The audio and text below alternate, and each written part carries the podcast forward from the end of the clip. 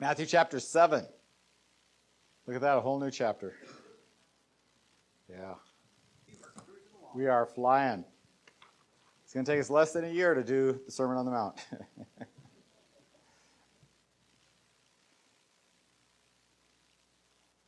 okay, so some kids are walking along talking about what they want to be when they grow up. And I, I wanted to be a veterinarian. My, my brother said, What do you want to be when you grow up? I said, I want to be a vet. He says, You have to go in the army first.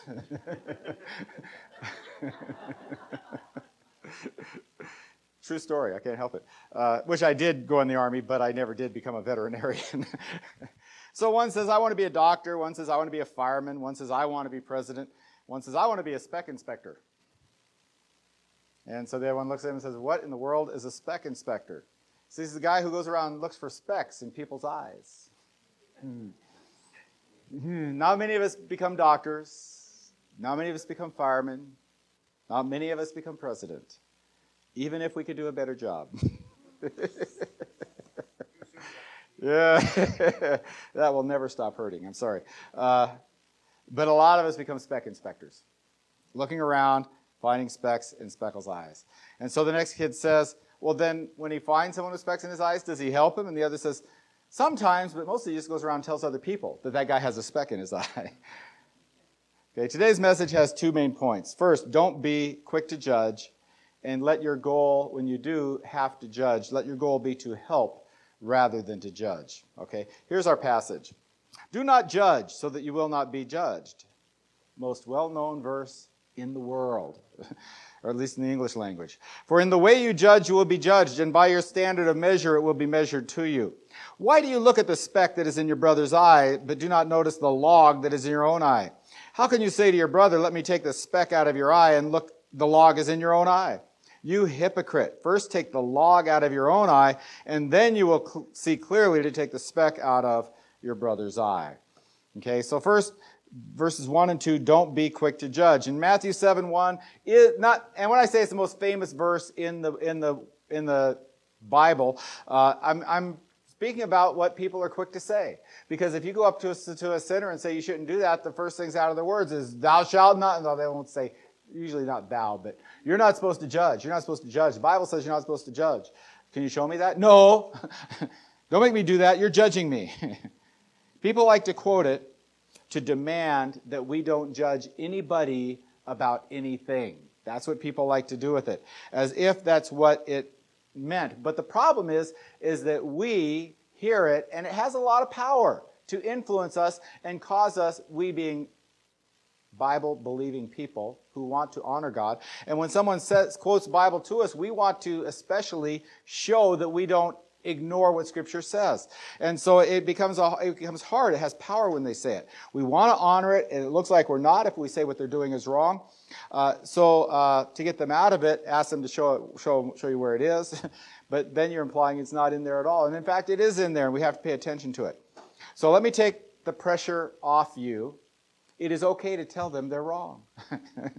uh, you know, and, and uh, you're allowed still you're still allowed to tell people that what they're doing is wrong. It can be very helpful for someone to tell them what they're doing is wrong because they have made they've taken the most famous verse in the Bible and they've made the most famous mistake about understanding the Bible which is to take a verse out of context. Right? Uh, the quote goes like this: If you take a text out of context, it becomes a pretext for making the Bible say whatever you want the Bible to say. And you can do that with a lot of verses, but this is the one it is done with most.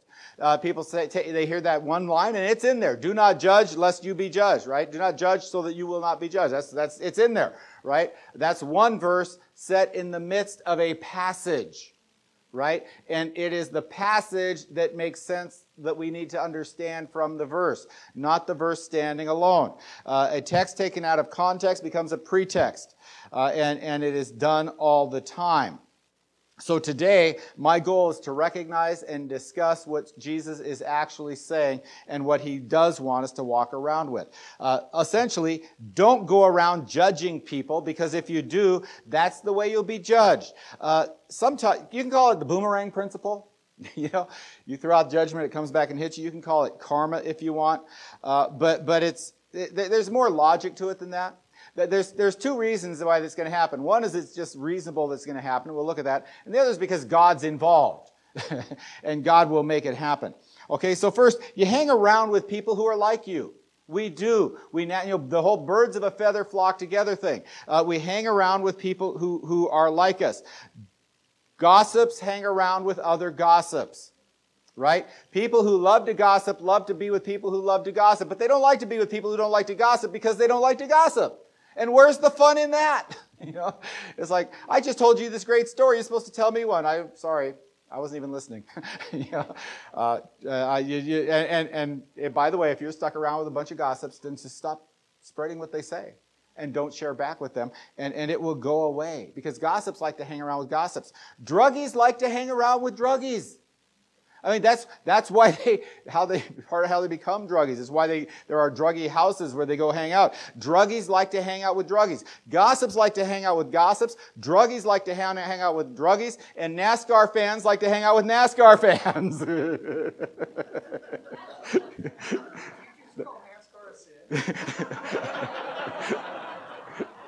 I just thought there's going to be two people in this church who hate me after I said, and I saw them both do this.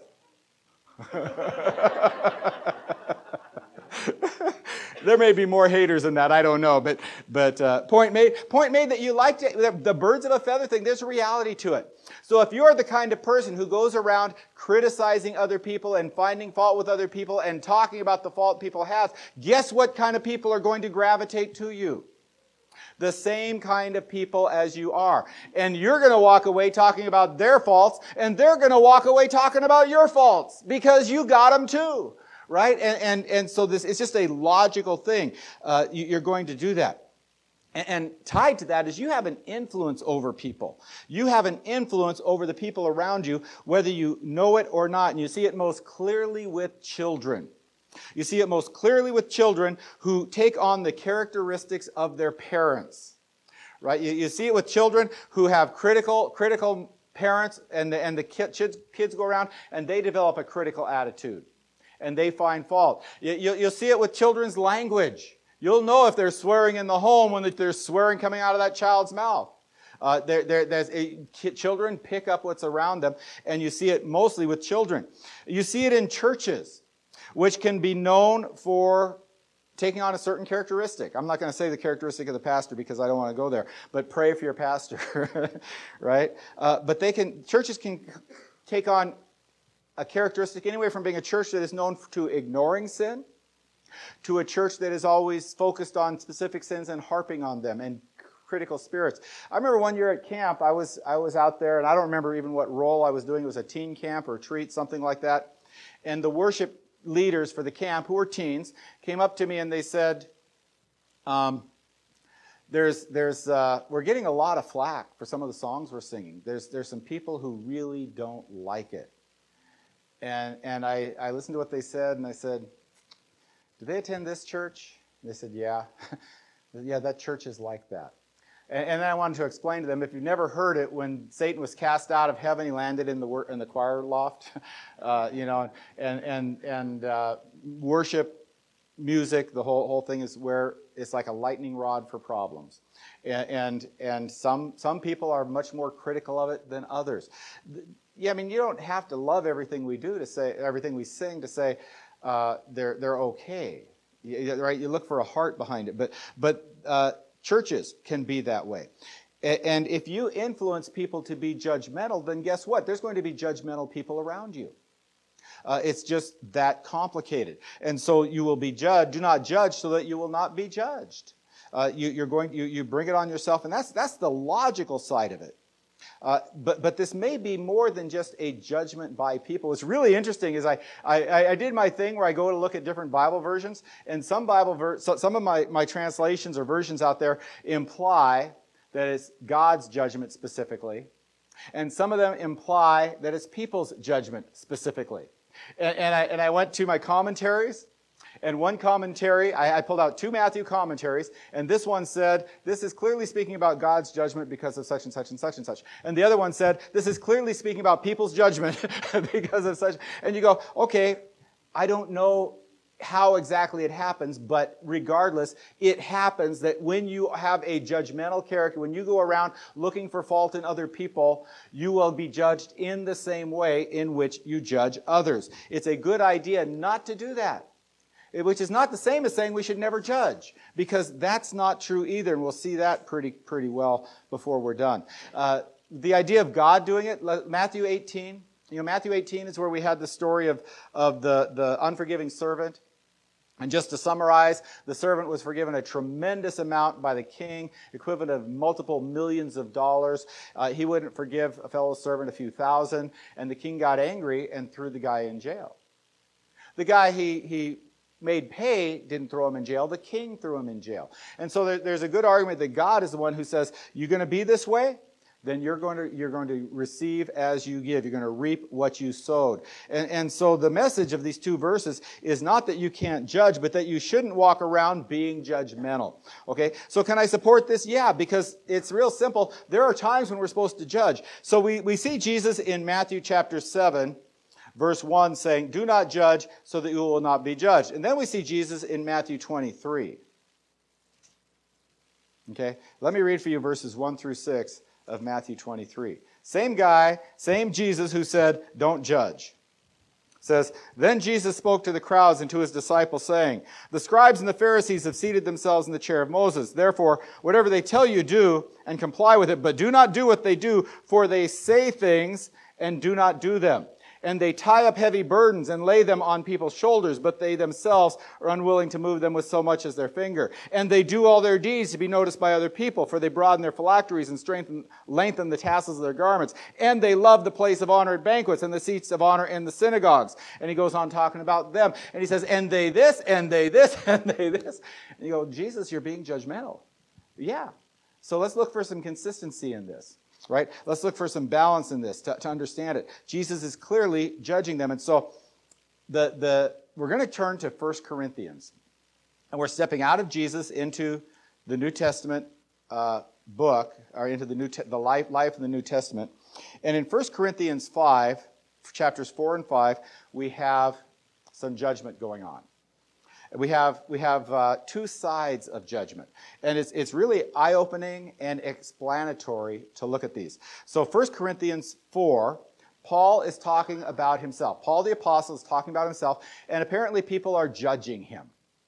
And so here's what he says about it This is the way any person is to regard us as servants of Christ and stewards of the mysteries of God.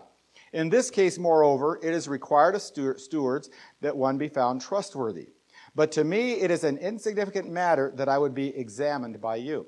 Now, that word examined, your Bible may say, may say judged, and the word is, is a form of the same word of judge that we find. The, the, the Greek word for judge is krino, our equivalent K-R-I-N-O, krino. And then there's, it does, takes a lot of forms. There's anakrino, there's katakrino, there's kekrino, there's, uh, another one that I can't think of, and, and, simply krino. And, and they're all forms of the same thing. And this word examined by you is judged. Okay? Uh, it's a small matter to me that I would be examined by you or by any in court. In fact, I do not even examine myself, for I am not aware of anything against myself. However, I am not vindicated by this, but the one who examines me is the Lord. And you find one, two, three times. I have it. I highlighted it so I could find it. right? Three times he says, uh, talks about exam. He says, says, I don't care if I'm examined by you. I don't even examine myself. My conscience is clear. The one that matters is when God examines me. He says that's what matters. And then he goes on. He says, therefore, do not go on passing judgment. There's our word. Before the time, but wait until the Lord comes, who will both bring to light the hidden the things hidden in darkness and disclose the motives of all human hearts. And then praise will come to each person from God. And he says, he says, he, he uses a phrase here. He says, uh, bring to light the things hidden and disclose the motives of people's hearts. There are things that we cannot see. We do not know what goes on. We see part of a picture. We never see the whole picture. You step out and, and through obscured vision, you see someone push a little child. You go, what a horrible person. And he pushed a little child. He's in the paper the next day for being a hero, for pushing the child out of the way of these whatever it was, you know, the, that was going to hit and kill the child. And, and, and we see part of a picture and we judge based on what we know. And sometimes we're right and sometimes we're wrong. But we're specifically talking about things, uh, uh, he says, hidden things and motives. And we can be so critical about motives. Uh, we can judge things that we don't have the quality, uh, the, the, the capability of judging. It says the motives of human hearts. The judgment here is not about actions, but motives. And we can, it's so easy to say, I know why they did that, and start filling in the blanks. And the reality is, we don't know what we're talking about. Uh, we're, we're, just not, we're just not qualified. It, it's not about judging obvious wrongs as much as saying what we don't like about somebody and it offends me and it bothers me. Now, so, but, but the point here, Paul is saying, uh, first of all, he, he's saying, don't judge me about my motives. Don't judge me about the things that you're not qualified to judge me about. I don't even judge myself about those. I mean, I, let's be honest. Uh, it's, it's hard to, to, to know what's in somebody else's mind. And yet somehow we find ourselves capable of doing that. And, and does anybody else wonder sometimes about why you did something yourself? I don't know why I did that. I don't know why I said that. Well, if you can say you don't know why you did something, if you can't judge your own motives, what makes you think you can judge the other guys? It's like, come on, give me a break. The, fact, the, problem, the other problem is half the time when you judge the other person's motives, you are right. you know that person well enough, but, but we have to be, we're, we're not qualified to do it. He says, don't do it. But then we move on to the next chapter of, of 1 Corinthians, right? So we just move a page to the right, and, and what do we read here? Verse 3. For I, on my part, though absent in the body but present in the spirit, have already judged him who so committed this as though I were present. And he's saying, I'm judging this guy. you go, wait a minute, Paul, you stinking hypocrite. Why did you just say you, you can't judge me? I don't judge myself. I'm not worried about it. And then the next page, you're saying, but I'm judging this guy. And, and this judges, but this judgment is clearly about actions. Let's read what leads up to it. It is actually reported that there is sexual immorality among you, and sexual immorality of such kind as does not exist even among the Gentiles, namely that someone has his father's wife. So, you know, dad, dad got rich, mom dies, dad gets rich, marries a beautiful young thing who's walking off with him and eyeballing the son. And the son sees her eyeballing and says, Wow, she's beautiful. She likes me. Right? And, and, and uh, they get something wrong going on between them. And, and, the, and this guy's going to church. He's walking into church, and people are saying, What you're doing is wrong. He says, No, man, I'm forgiven. I'm walking under grace. I'm okay.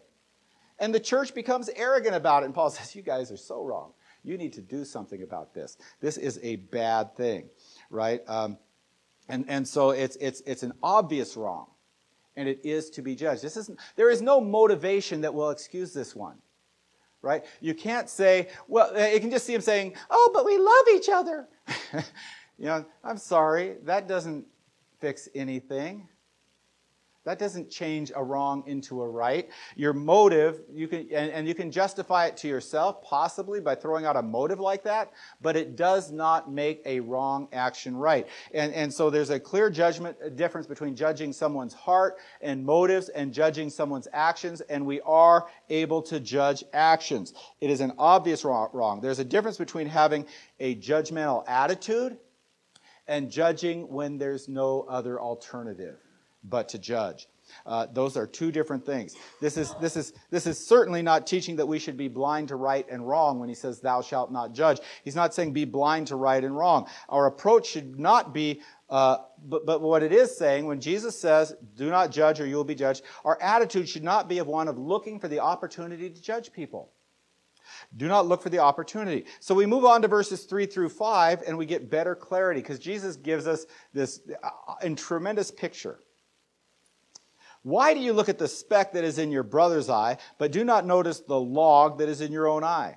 Or how can you say to your brother, Let me take the speck out of your eye, and look, the log is in your own eye? You hypocrite, first take the log out of your own eye, and then you will be, see clearly to take the speck out of your brother's eye.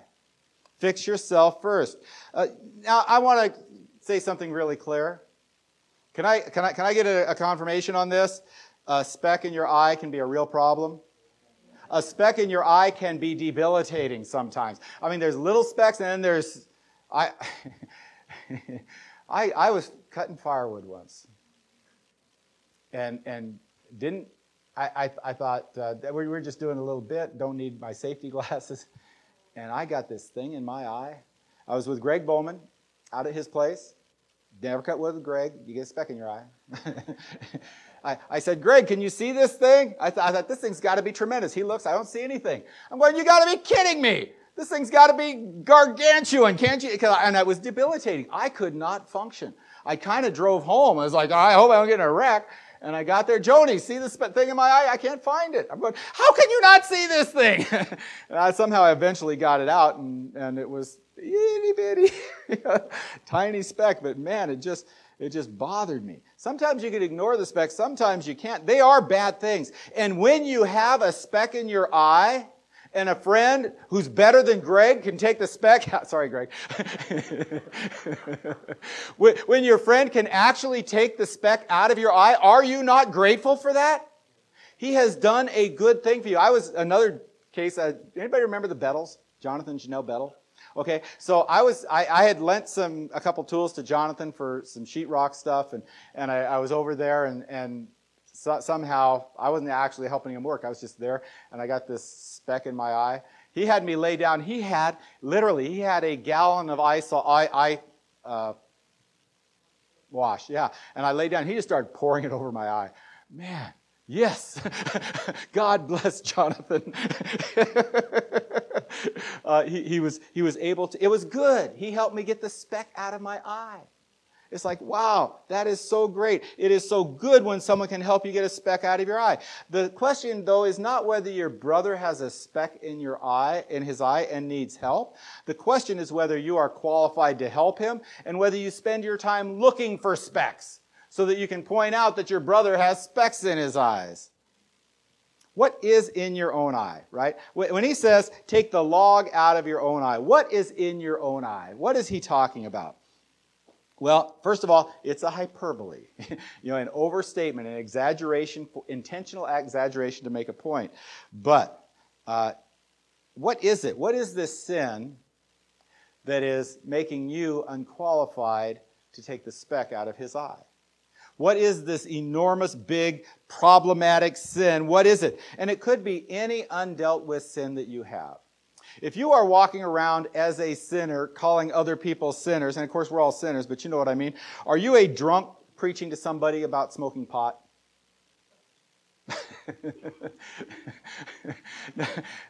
I feel like asking for hands here, and I'm not not gonna go there, even though it would just be, be powerful. But but but I you, you, I've seen things like that, and I'm going, oh man, wrong, wrong person trying to give this message, because the guy's not going to receive it. All he sees is the hypocrisy, and he's confirmed in his op- opposition to the guy who's, who's saying these things? Are you an adulterer picking on someone for pornography? What makes you think you have any right to judge someone else's sin? When you are walking around in your own sin, your hypocrisy is evident to all. Regardless of whether or not you're right, nobody is willing to hear what you have to say because your sin is so evident. And, and, and that could be what he's saying, but I think there's something else. I think the log is your judgmental attitude because it fits in the context here. Uh, the, the log, and, and especially when we look at the, the people of the day. Who were the ones in Jesus' day who walked around constantly judging sin? It was the Pharisees who were holier than thou and self righteous and claiming to be perfect and righteous and good, but they went around finding fault with everybody. And then you hear this and you go looking at that culture, you go, wow. Especially when we look at, for instance, what, what I read in Matthew 23, where it was just the beginning of where Jesus is, is, is attacking the hypocrisy of the Pharisees. And, and, and you say, wow, these guys, nobody wants to hear what they have to say. Nobody wants to meet them because, oh no, here comes the spot spec inspectors again. You know, they're going to find that fault. They're going to tell me everything that's wrong with me. Uh, but, but when you are walking around with that judgmental, critical attitude and you are looking for faults in someone else, whatever else you are guilty of, you are guilty of that. Right? Uh, in, in their world, like I said, the judges were the Pharisees, but everybody could do that. Uh, they, they just lived these lives of hypocritical righteousness. In their minds, they were free of specks.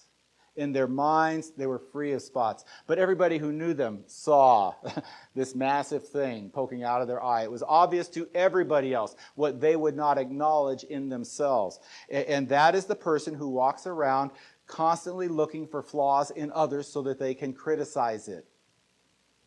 As long as they're going around being spec inspectors looking for, for faults in others, they were not able to see clearly enough to be any good. The person who is going around looking for flaws in others is not able to see uh, well enough to help anybody.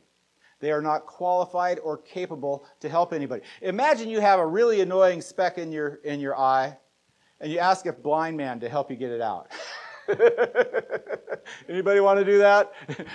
no, I ain't going there. Uh, it's bad enough without your help. I'm not going there. He says, Take the log out of your own eye, and then you will see clearly to take the speck out of your brother's eye. The critical person who goes around quickly judging others will not see clearly enough to make good judgments. He is impo- it is impossible for him to make good judgments because he's doing everything based on a bad standard of judgment. He does not, cannot see clearly enough to do it. And I want to tell you the goal is not to condemn, but to help. The goal when your brother has a speck in his eye is say, bad, shame on you for getting that speck. I mean, you can do that. Uh, yes, I'm sorry, I should have been wearing my safety glasses, you know, uh, but, but I wasn't. Now, will you please help me get the speck out? No, I'm just busy telling you how bad you are for getting it. When you help your brother really get the speck out of the eye, you've done him a big favor. But how do you do it? And first of all, no one ever helped anybody by walking around going, speck, speck, pointing at the NASCAR guy, speck. NASCAR is not a spec. it's just fun to pick on. Certainly, you don't help anybody by walking around talking about who has specks in their eyes. Those people have this problem. And, and, and yet it's so common to do that. Before long, everybody's talking about how, how a guy has a speck in his eye, but nobody's doing anything to help the guy. That's not our goal. There's a better approach, and that's why our scripture reading is Galatians 6 1 and 2.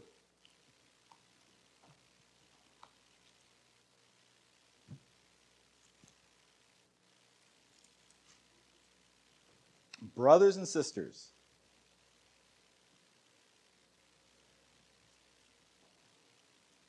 Even if a person is caught in any wrongdoing, you are spiritual are to condemn such a person. It's not what it says, is it? You who are spiritual are to punish such a person. No, it's not there. You who are spiritual are to restore such a person in a spirit of gentleness. Wow. How do you take a speck out of someone's eye? If, if, if, if, if I have a speck in my eye and there's three people there, and when this guy says, let me out it, I can date that speck, he's afraid he's going to take out half the eye with it, you know? And then someone says, you know what, I, let me, I have some, I have some tissue here, let me swab it. Yes, you, come help me. The one who's going to do it gently. The one who's going to do it gently. You who are spiritual, restore such a one in a spirit of gentleness. Each one looking to yourself so that you are not tempted as well. Because it is easy to sinfully address sin. when I'm talking about specks, we're talking about sin, right? We're talking about sins in people's lives. And, and, and when he says specks, he's, he's, he's not talking about the big, obvious sins that people are unrepentant of. He's talking about sins in people's lives, something they say, something they do, somehow they act, right? Uh, remove it gently restore the person. Your goal is not to hurt them, your goal is not to punish them, your goal is to restore them, to bring them back to where they ought to be and probably actually want to be.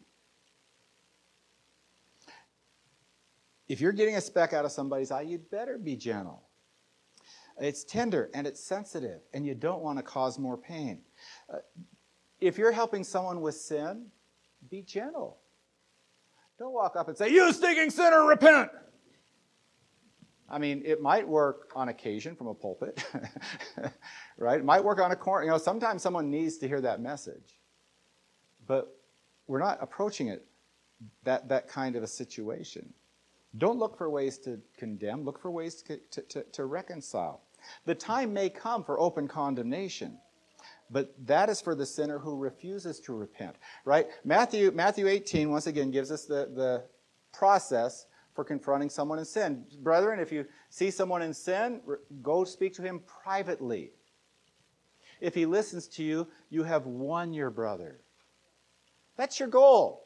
Not to, not to punish your brother, to win your brother. If he doesn't listen to your brother, then take one or two other witnesses along with you so that everything can be confirmed by, I can't remember the quote, the two or three witnesses.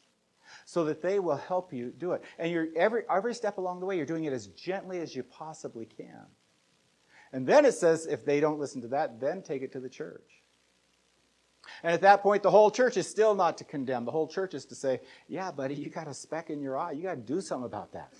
And then if he refuses to listen, then finally you do it. But you don't, that, that first word, go and tell it to him privately. Why privately? Because you're trying to protect the guy. You're not trying to punish him. You're not trying to make it worse. Your goal is to restore. You want to protect his privacy along with everything else. You go to him. You know, you're going along in your own bit, minding your own business. You're not looking for a speck, but you see your brother over there. You're going, oh man. You say, what's the matter? You got a speck in your eye? Yeah, here, let me see if I can help you with that right?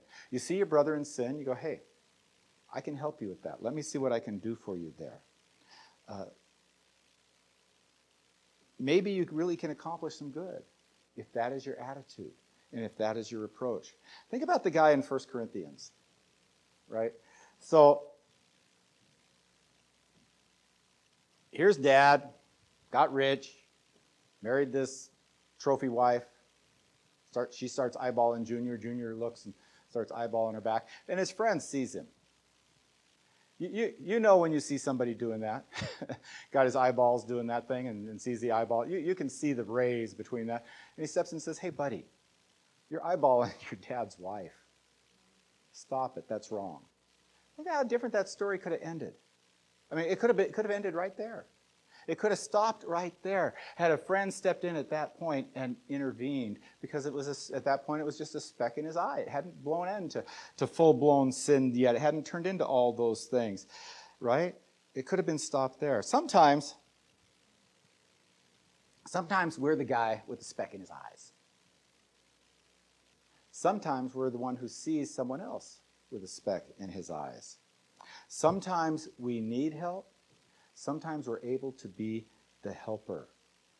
Either way, it's so much nicer when the person you go to for help or that comes to you to help you actually has a goal of helping you. You know, they're, they're, what do you know? This person's not just telling me what I did right or wrong. This person's on my side. This person is looking out for what's good for me. When you see your brother in sin, you could launch into an attack on your brother. You could. But it's so much better when you try to help. Let's pray. Father God, we, we all know that we all sin. And Lord, we know you are in the business of forgiving sinners. Help us, your people, to be in the church of restoring sinners, of loving them, of desiring holiness and righteousness and goodness, but doing it in a way that honors you, Father, that helps them truly. I pray in Jesus' name.